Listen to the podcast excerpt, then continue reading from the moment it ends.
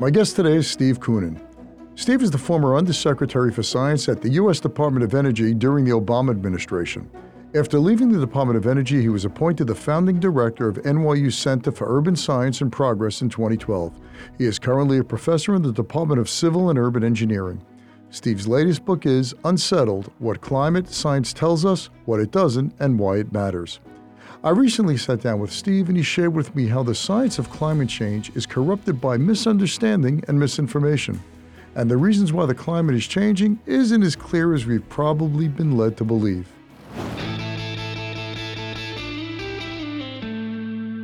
Steve, thanks so much for coming on the show. I greatly appreciate it. I've been looking forward to it since we spoke last week. And I, I really have so much I want to uh, talk to you about because your, your, your subject is just absolutely fascinating. Mention it at a cocktail party, you immediately start World War III. Right. All right. Absolutely. All right, folks. The name of the book is Unsettled What Climate Science Tells Us, What It Doesn't, and Why It Matters. And by the way, I just noticed this, Steve. I'm looking at Amazon 4,423 reviews. Is that right? Yeah. Yeah, that's right. We, you know, we've sold altogether about two hundred thousand copies. Wow. Uh, if you add up the ebook and the audio and the hard copy, uh, there was a hunger out there for uh, a straightforward explanation of what climate science tells us. Wow. That's, and the book's out since uh, April 27th. So the book's out close to two years. 4,400 reviews, and I I just want to I just want to give Yeah. a total thing a total total disclosure. 80 percent, 80 percent of five star. So you're talking around Right. what 2,500 of uh, five star, 13 percent four star, and then four percent three star, one percent two star, and one star two percent. People hate you no matter what. Just they don't like your face. Of course, That's- whatever you say, Whatever. Yeah, part goes with the territory. Right, Right. right, exactly. right, right, right. okay, okay. Yeah. All right, beautiful. So, uh, Steve, what, what I found fascinating, because I when I deal with investing, I try to stick to the facts, and there's so much subjectivity that kind of kind of gets in there. You know, you try to push out your subjectivity and your biases, and you always try to fight your bias and stick with the facts.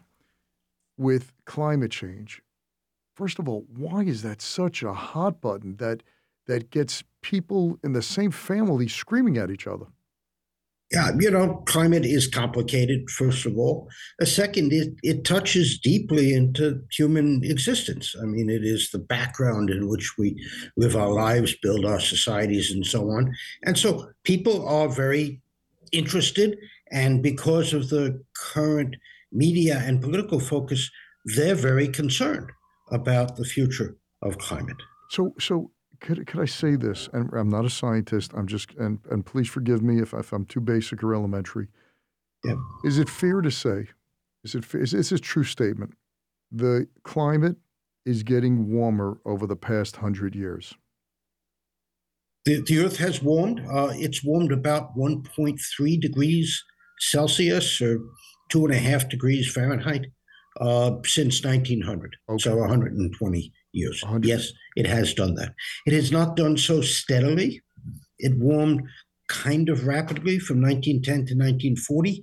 Then it actually cooled slightly from 1940 to 1970. And then it's been warming again more or less steadily uh, since about 1980. Okay. But bottom line, if I drew a graph, we would show that the Earth would it would be up and up and to the right. That that would be our slope. That that that's correct. And you know, it's actually if you go back further to the Little Ice Age in uh, the 17th century, it started warming even then. Right. It was unusually cold in the uh, 17th century. Right. I want to tell you just on the side for a second. I was telling my kids we used to sing growing up in the seventies. In school, we had to learn "Over the River and Through the Woods to Grandmother's House We Go." Indeed, I know the song. Okay. Okay. Great. And this is thanks. Over the river and through the woods to grandmother's house we go. The horse knows the way to carry the sleigh. This is talking about Thanksgiving. Of course. This course. Thanksgiving and the last, I don't know, 20 Thanksgiving, I didn't even wear a sweater. Yeah. Yeah. Th- things have gotten warmer. There's no question about that. As I said, about average, about 1.3 degrees, but warming more in the temperate latitudes and less around the equator and a lot uh, toward the North Pole. Okay. I don't want to talk about I, I want I want to move I want to move away from some hot buns. I just want you to give me the science first. Why is Okay. that such a big deal? Well, um, you know, at, at one level, it's not. I, I like to say in the last 120 years, as we've seen 1.3 degrees of warming, the world has prospered. The number of humans on the planet went up by a factor of five. The lifespan went from 32 years to 72 years. Currently, the GDP per capita went up by a factor of seven. All kinds of good things happened. You might say because of. Uh, other people would say despite of that 1.3 degrees Celsius. give me give me give me something good. Give me something good that came of it. Well, you know, the Earth is a lot greener now than it used to be, say 40 years ago. Uh, that's NASA talking. By the way, everything I'm going to tell you is in the official reports or the data. I'm not making any of this stuff. Okay, so up. I'm not hearing stuff So- that's pulled at the top of your head. I'm you're just basically giving me the facts from government agencies, Yep. uh, non-biased as as best. It's just just the facts, just the yeah, facts. just the facts. okay. crop yields have gone up uh, a lot, uh, in part due to the fact that carbon dioxide in the atmosphere helps plants grow, uh, in part due to the fact that the growing seasons are a little longer than they used to be, and also in part due to the fact that we've gotten a lot better at, at agronomics. We're, Right. we're much better at growing things. So yields all over the world have exploded. Okay. I remember growing up, uh, I used to plant, we had a little patch of land in Brooklyn. Uh, really, I mean, it was four by six. And I used to plant uh, uh, tomato plants and cucumbers and flowers and so. And I remember the map on the back, you know, plant early for this climate, this. Mhm, That's yeah, no yeah. longer the case. You know, uh, No, I planted my tulips in my house last year. I had to wait till I think usually plant them in October, November to frost. Now I went all the way to December to plant them. The ground had to be cold. Yeah, yeah. Some some growing seasons have gotten longer in the uh, middle latitudes. There's no question about Okay, that. that's the good part. You mentioned all the good stuff. Yeah. Okay, which Yeah. we don't hear enough about. Which I, I, I, I, you know, now that you're talking about it, I'm saying, yeah, that makes a lot of sense. More green, more. I, I got another good one. Okay, so and it, and it's got to do with some disinformation that the UN has been spreading recently. Okay, so here's a good one. When you read the most recent UN report about climate, which they issued about three weeks ago on March 20th, um, they said, and it's the only sentence about extreme temperatures, they said extreme temperatures, extreme heat waves are causing more deaths. I, that's not the exact wording, but it's close enough. But if you go to the research literature, what you find is that's true. But the fact that the cold temperatures, extreme cold, is becoming less common actually causes fewer deaths. And the net is that there are fewer deaths as the globe warms from extreme temperatures. Of course, they won't tell you that. Uh, they're trying to persuade you rather than inform you.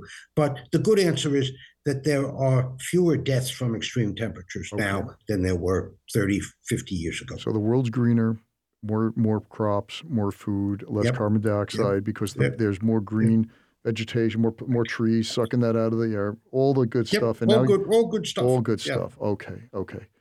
Then I'm going to flip to this side and say, well, the polar bears they're dying in the North Pole, and the and and and the polar caps are melting, and we're going to have sea levels rise, and we're going to be flooded, and Armageddon's coming.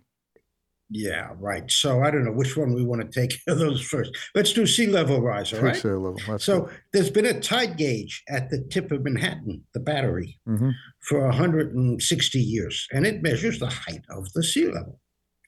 And what you find is that over that 160 years, it's been rising at one foot a century. Okay?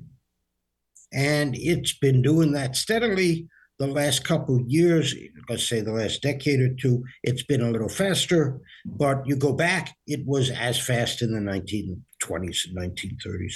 So, uh, no hint of catastrophic uh, things imminent if you look at the sea level gauge, the battery, for example. What about the rest of the world? What about you know you're talking about Bangladesh, you're talking about these low Oh, lying yeah. Well, countries. look, you know, sea level is complicated because it depends not only on the global sea level, but what's going on locally. Is the land rising? Is it sinking? Is there erosion going on? And so on.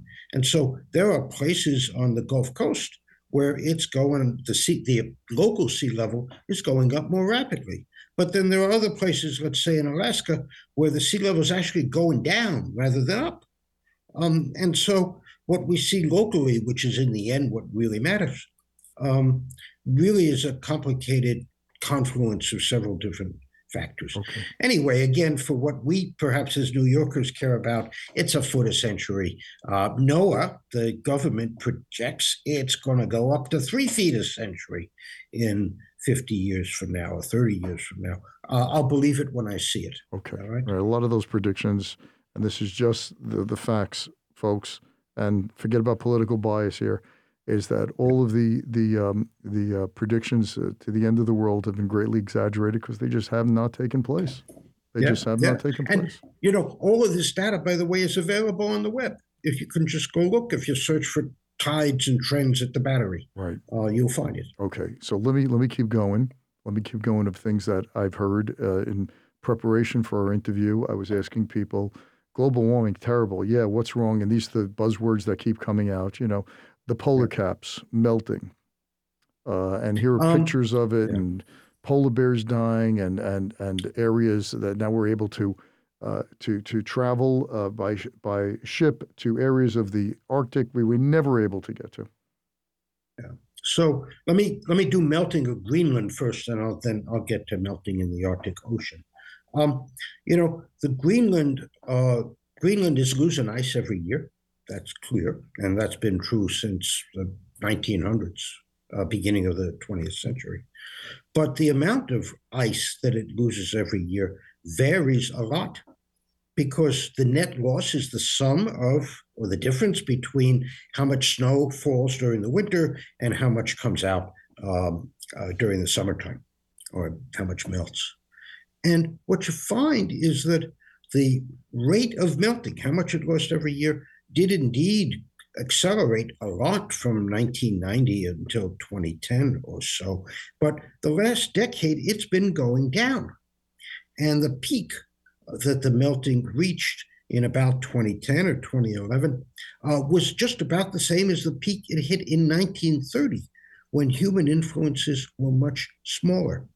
And so the media make a big deal of Greenland's melting faster and faster.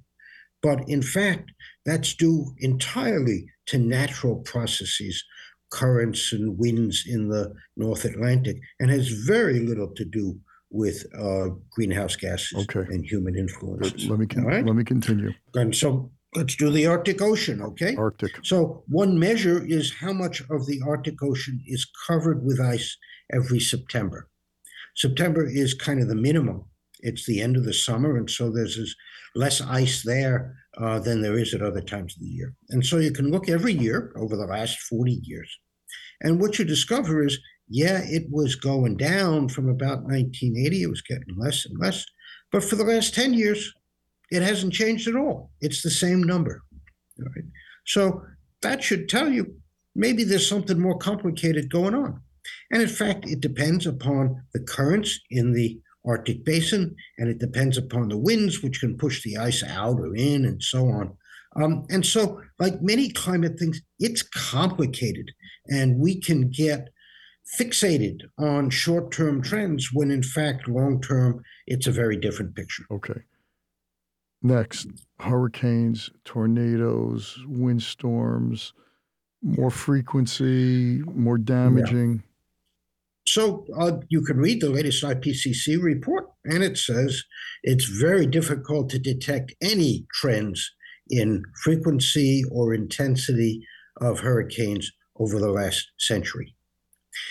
Um, there is a hint from one uh, set of observations that maybe on average storms are getting stronger, but uh, not more frequent. Okay. But even that study was contradicted by a study that looked at the historical record and says, nah, the recent rise in intensity is just within natural variability again. So I I think the bottom line is whether hurricanes are changing or not, or will change in the future, is still kind of unsettled. But the historical trend is that there's very little evidence for anything significant happening. You can look at landfalls uh, in the U.S. of hurricanes, no trend at all. okay. For tornadoes, we got pretty good data from about 1970 onward when we started watching tornadoes uh, with radar. And if you correct for that fact that we can see more tornadoes now, the actual uh, number of tornadoes, of strong tornadoes, has gone down over the last 30, 40 years rather than uh, gone up. So nothing like that. So, there. so we're, what we're doing is we're not looking at the science. We're looking at the media. We're looking at the recency bias. We're looking at the sensationalism. We're looking at clickbait. It makes good copy, makes good clicks, it makes good stories, but the science just isn't there. Yeah. That's what you're saying. the, the data doesn't i mean there is you know one uh, to be fair we should talk about one thing that is there and that is over most of the land where we have good data. Uh, we see uh, greater lumpiness in precipitation. Namely when it rains it rains harder. Uh, but the average amount of rain is still pretty much the same. And we've seen that in the northeast. But whether that's a long term trend or just part of natural cycles is really difficult to decipher. The media love to fixate on the weather as opposed to the climate, and the politicians love it as well because then you can scare the wits out of people and they want to be led to safety Right, you do uh, by whatever and do green ter- schemes. you know. yeah, do yeah. terrible uh, and have a terrible energy policy based on uh, faulty data. Yeah, yeah or misperception of the data, or mis- misrepresentation. Wh- whatever way you want to I always tell my students, go check the data yourself. Right. All right. Let me. I'll give you another example since we're, we're talking. This summer we saw terrible floods in Pakistan. Mhm. You may remember Mhm. in September. Um, and two days after uh, the floods happened, the Pakistani environmental minister gets on the media and says, "This is the worst since 1961, and you owe us money." um, and uh, you know, the the scientist in me, as I teach my students, you ask, "Well, what happened before 1961?" And if you look at the data, which again is available on the web, the monsoon in 1961 was pretty intense. But there were other monsoons just as strong in the prior hundred years. And what made this summer particularly disastrous was there are a lot more people living in Pakistan now than there were 60 years ago. Uh, they're living on floodplains, and the mountains have been denuded of trees. Right. And so that lets the water just run down off the mountain onto the floodplain and clobbers an awful lot of people. So, yes, human influences had a lot to do with that disaster, but it wasn't in the way that most people think it was. Right. Uh, it's how we organize society in Pakistan. Right. I, you know, I remember uh, several years ago, I went to um, um, a museum in uh, Miami, and uh, I don't know, I showed what the Everglades were and how every couple of years a big, huge storm comes in. But you look at that whole path, there was nothing there but but uh, but forest and trees. We built homes, condos, buildings, towers in that path, and then we're wondering, what when it comes? Look at the devastation. Yeah, I, I, yeah, we saw the same in California with the town of Paradise a, a couple summers ago, Yes. right? Right in the middle of the forest. And to make it worse, they weren't cutting down the trees in the forest as you should. Uh, and so there's plenty of fuel there to burn when it started to burn. Right, right. Okay, so we can agree simply because the facts tell us that the Earth is warming 1.5 degrees Celsius over But 1.3, 1.3 1.3 over how period? What period of time? Uh, uh, since 1900, so 120 years. so 100. So every what is that? 1.3 degrees Celsius over, 120 years. and we. So if we project that out, could we project that out? Yeah, you can. I mean, the, by coincidence, perhaps, the UN says we'll see about another 1.3 degrees over the next 100 years. Okay, okay. So It depends a lot on emissions and the models, but a good number is 1.3. Okay. Okay. So we'll keep it 1.3. So we could all agree, based on the facts, that the world is getting warmer. All of the things I mentioned, you're basically telling me and showing me uh, via facts and not sensationalism, is that there's a flip side to it. You mentioned several uh, cases where you just show me the profit, the, the, the gross profit without taking out the expenses. Yes, it did this, but no one does that. Yeah, yeah, yeah, Okay. yeah, yeah, right. Okay, so the devil quoteth his own scripture, right? So if you want to make the point, you can make it. Even the Bible will work for the devil. Okay. the big uh, hot button, the big, I shouldn't say hot button, the big uh, point of contention with most people uh, is the cause of this. And correct me if I'm wrong, many people say that this is influenced in a big way by emissions, by uh, carbon emissions, and not not the stuff you're talking about. We don't talk anything about denudering forest or destroying the Amazon right.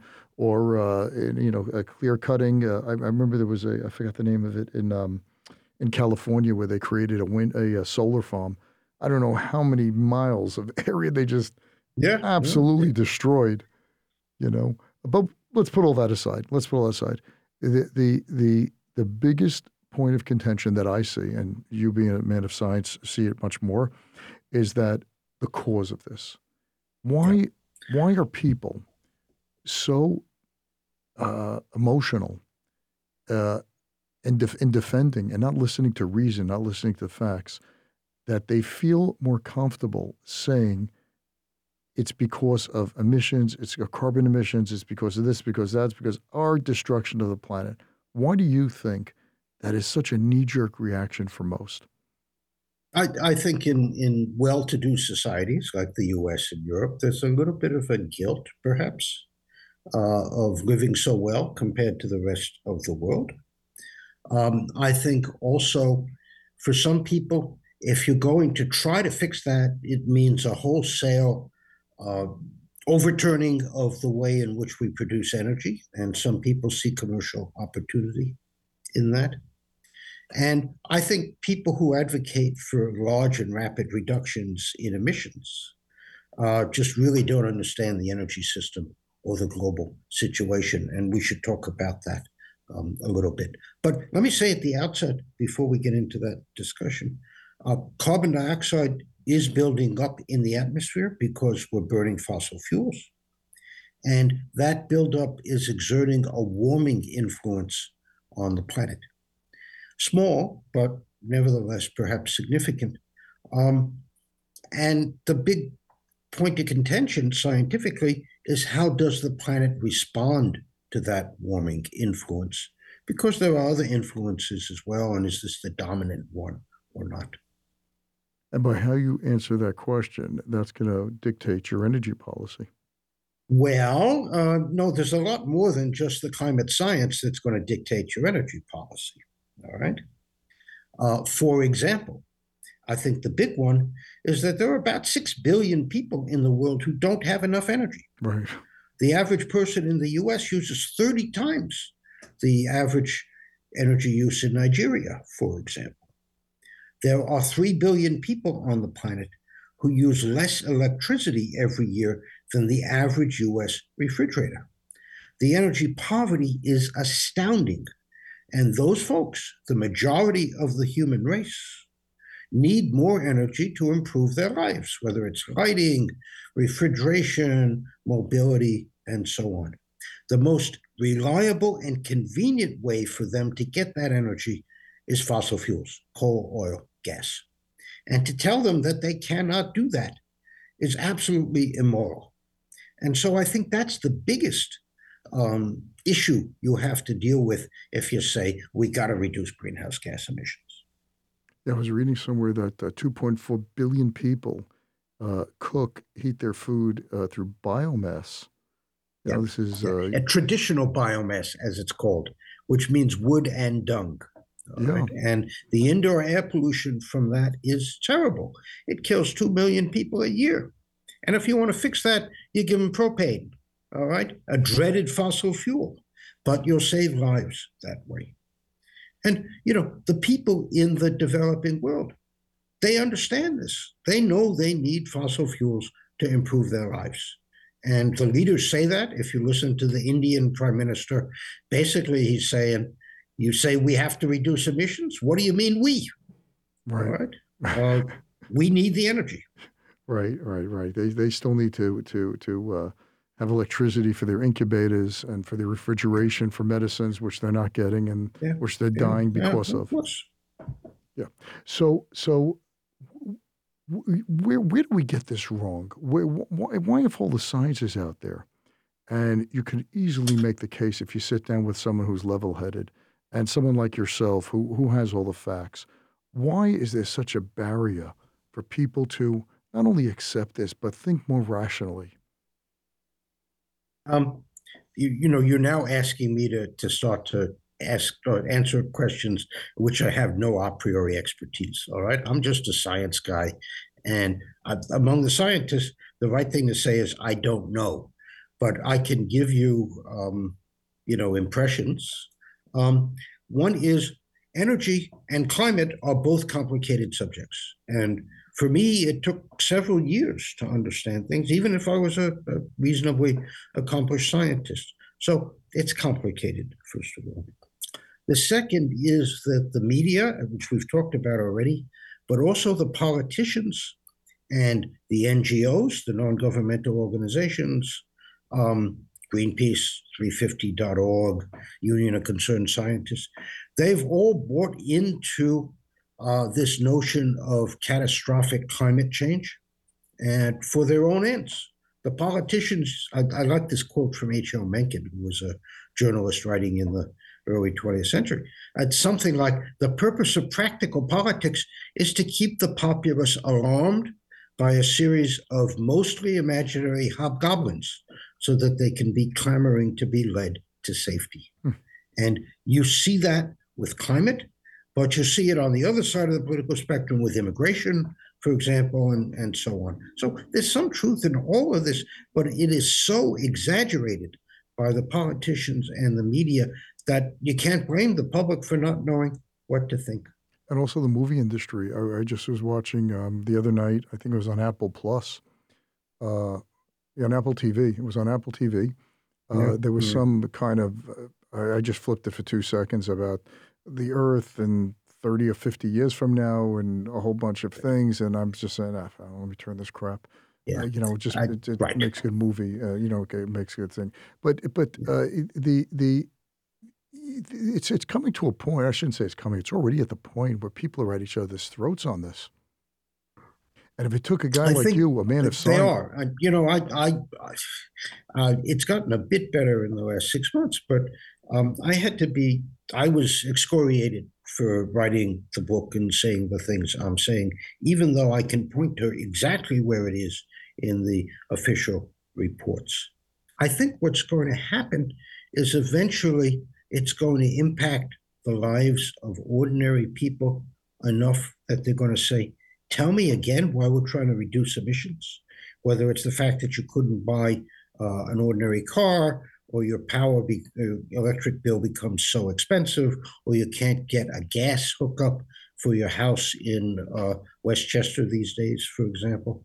Um, so I think people are going to start to rebel. Yeah, you see it already. Mm-hmm. Uh, you know, in in Europe, the European Union wanted to ban the manufacture of internal combustion engine vehicles, and Germany uh, and Italy basically said, "Hell no." Yeah, no, it's just um, not. You know, look, look what's happening in New York. Uh, uh, you know, gas gas ranges, gas stoves are outlawed, uh, which is insanity. Which is just insanity. Right. You know, how much, how intrusive does the government have to get based on zero science?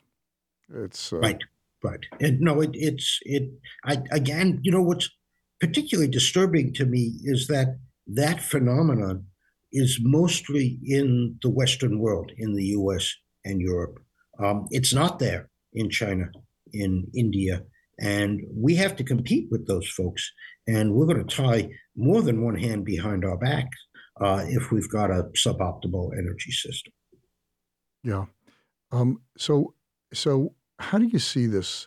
And it took, you know, from an average guy like me and for our listeners, you're a man of science. You said you spent seven years trying to figure this out and how complicated and complex this whole thing is and how many variables are involved and how just trying to find the trends statistically are virtually impossible at times, and sometimes they lead us to no conclusion. Uh, what chance do I have really understanding what this is all about and coming to a educated conclusion based on the facts? It's really tough. All right. I mean, what I tell my students who, who are a mix of engineers and, and MBAs is first of all, uh, believe essentially nothing. Go check for yourself um, and go check the data that you can find, like that Pakistan story I told you, sea level rise. Second, look at a diversity of sources. The coverage in the Wall Street Journal, for example, is very different than the coverage in the Washington Post of climate issues. Um, a third thing you can do is to read, to the extent that you can, the official reports. You know, if you're interested in Greenland melting, you can find that section in the reports. And what you discover is it's a lot less black and white and much more gray than um, what uh, you would hear in the media. Um, so you know, don't don't trust anybody. Go find out Yeah, for yourself. I- I- but it takes time and energy to do that. Yeah, I, I think that's a, that's a, that's a pipe dream because people don't want to work to find the numbers. It's much easier to say that the world is getting warmer and stop using your your gas car and buy an electric vehicle, which takes up more CO two emissions than a real car after seven years. But but but all the side. Yeah, yeah, yeah, yeah. All right. All, all true. So so do we do we have a shot of getting your message from your book? Well, four thousand people read it. Uh, not four thousand. No, no, Four no. thousand people give ra- ratings. You know, you have. Yeah, twenty. yeah, you yeah. have twenty thousand? You said twenty thousand copies. No, 200,000. 200,000. So two hundred thousand, hopefully more enlightened people, and uh, out of uh, a planet of seven point nine billion. So you started somewhere. Uh, what what chance do we have of of this rhetoric uh, just just ratcheting it down? Yeah, I, I feel um, somewhat optimistic. Uh, I've been out and about debating at college campuses, some prominent schools. Uh, Wait, wait, wait. Hang on. When you go out there, when you go out there to Yep. debate, are you shouted down? Are you booed? Are you seen like the devil? No, no, no. Uh, that hasn't happened uh, yet, uh, in part because the debates are billed as civil discourse about a hot topic. Pun intended. Um, and you know, we get a couple hundred students at each debate. We've got a, a, a good, I've got a good opponent, Eric Rocketer, um, and we go through the facts. I'm, I'm proud to say I've won every debate. I've done five so far. I, so I think the students are tired of being fed um, something that is too simplistic uh, and in part not true. Um, so they're, they're hungry for uh, good factual Hmm. discussion. That's one. The second is I talk to many people in finance, uh, in the energy industry, and other industries, and they'll agree with much of what I say, but they often say, I dare not say that in public because of the stakeholders, yeah, not the shareholders, Stakeholders. the stakeholders, stakeholders. right? ESG, or And then, mm, yeah, yeah, ESG and all of that. Um, and then finally, I do talk to people in the government, in Congress, uh, not so much in this executive branch, but in Congress. Um, and there's a resonance there as well. Look, in the end, reality bites. You cannot transform the energy system as rapidly or as completely as what people are aspiring to.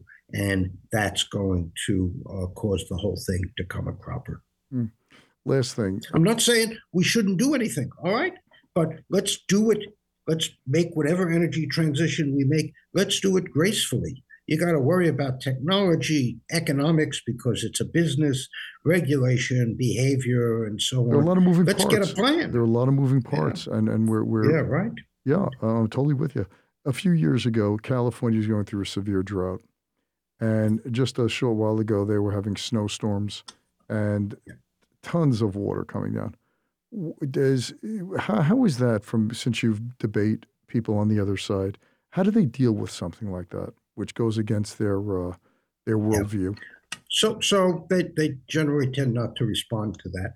What I do when I talk about that is show them, first of all, again, the record over a thousand years of drought in the U.S. Southwest, which we have from tree rings and other sources. And you see that there are long periods, 30, 40 years, as long ago as six, 700 years, where it was very dry.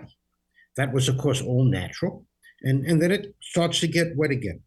In the current um, past couple decades, California has been going into drought uh, since about 2000. But in fact, this year, as you noted, is extraordinarily wet, but not again unprecedentedly so. There was a tremendous flood. I think in 1861, the whole Central Valley in California was under some number of feet of water and so on. So weather is fickle and can be extreme all on its own. And people tend to forget that. How do you think 100 years from now, historians are going to look back on this period of time and how we dealt, uh, people of the 21st and 20th, 20th and 21st century, how we dealt with with uh, with climate? Yeah, I, I think it will be a blip of a couple decades, and we might look at it the way people dealt with eugenics um, in the early 20th century, or the way in which people, like Lysenko, perverted agriculture in the early Soviet Union. Um, I think it will be seen as something with some grain of truth, but that was perverted by uh, appeal to science. It'll eventually right itself, but it's going to take a while. What do you, what can you compare this to? With this this uh, uh, you know you brought, you brought up a couple of examples. Uh, eugenics, for example, which was considered a science of its day. Lobotomies were considered a, a, a you know a, a, standard medical procedure. Yeah. And this, everyone bought in hook, line, and sinker. Well, what do you? What could you compare this to? That, that, yeah, there is really nothing to compare it to because, unlike lobotomies or uh, eugenics, this touches every yeah. part of society. I like to say, you know, to borrow the, the line from the current movie, uh, energy touches everything, everywhere, all the time. And if you mess with the energy system, which is what's happening, uh, you're going to affect everything. And, you know, eugenics was not like that. Um, yeah. So I'm, I'm worried, okay? And I just hope it doesn't go too far before people come to their senses. Wow. What, what class do you teach? Well, who do you teach in, uh, in NYU? So I, I teach uh, at the master's level at New York University.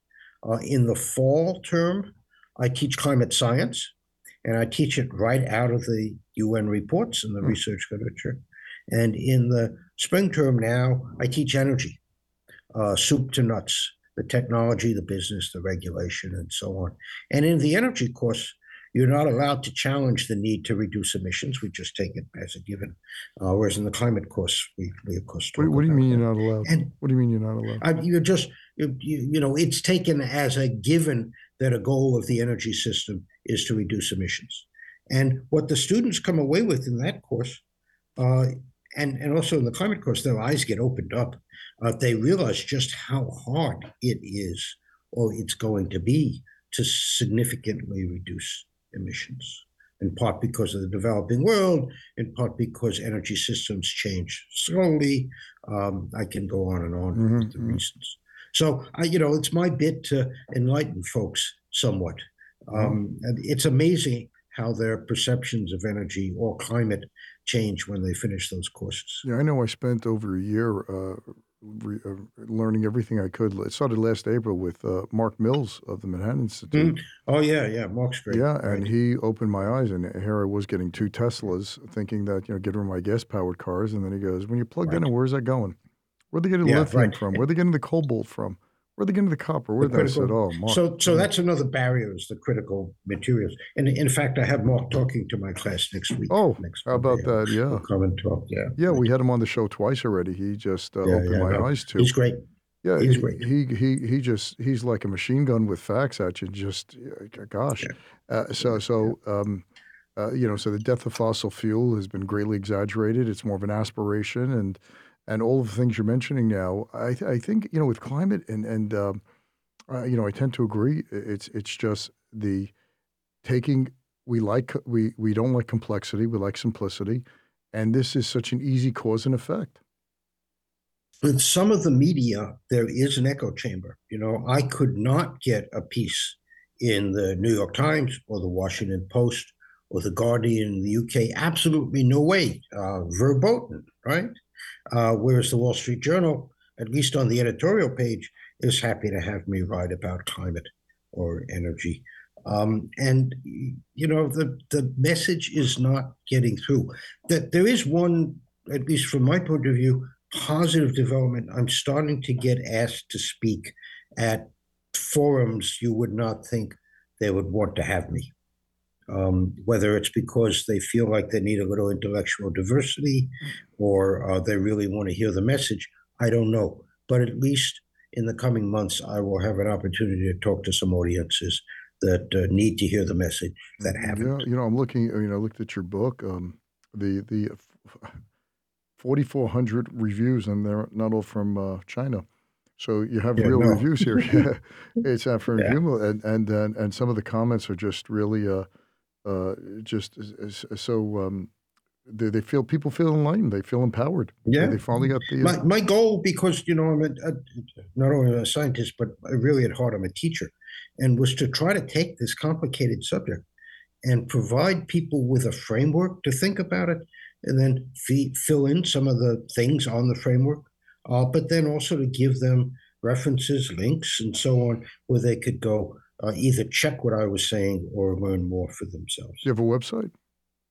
Um, I, you know, I have a a somewhat badly curated Medium site. If you search for Medium and Koonin, you'll find my Medium page. There are links to recorded presentations, interviews, responses to critics. All right, Um, good. So, uh, yes. I, so one one word about you know reception. Um, soon after the book came out, there appeared a piece in Scientific American, written by a dozen climate scientists, including the famous Michael Mann, um, and it was a thousand words, uh, lots of name calling, um, but only three scientific points, uh, all of which were easily rebutted. They said I said things I had never said. Um, and so I wrote a response to Scientific American. They refused to publish it. Um, and so I put it up on my webpage. But in one of the debates, I was debating one of the authors of that piece. And I said, Do you really think I'm, you know, a, a crank, a shill, were the words that were used? And he said, I didn't even know my name was on that piece. Mm. Um, and so they had gone around collecting names. I, it, the public discussion among the scientists is just disgraceful. Disgraceful. Wow.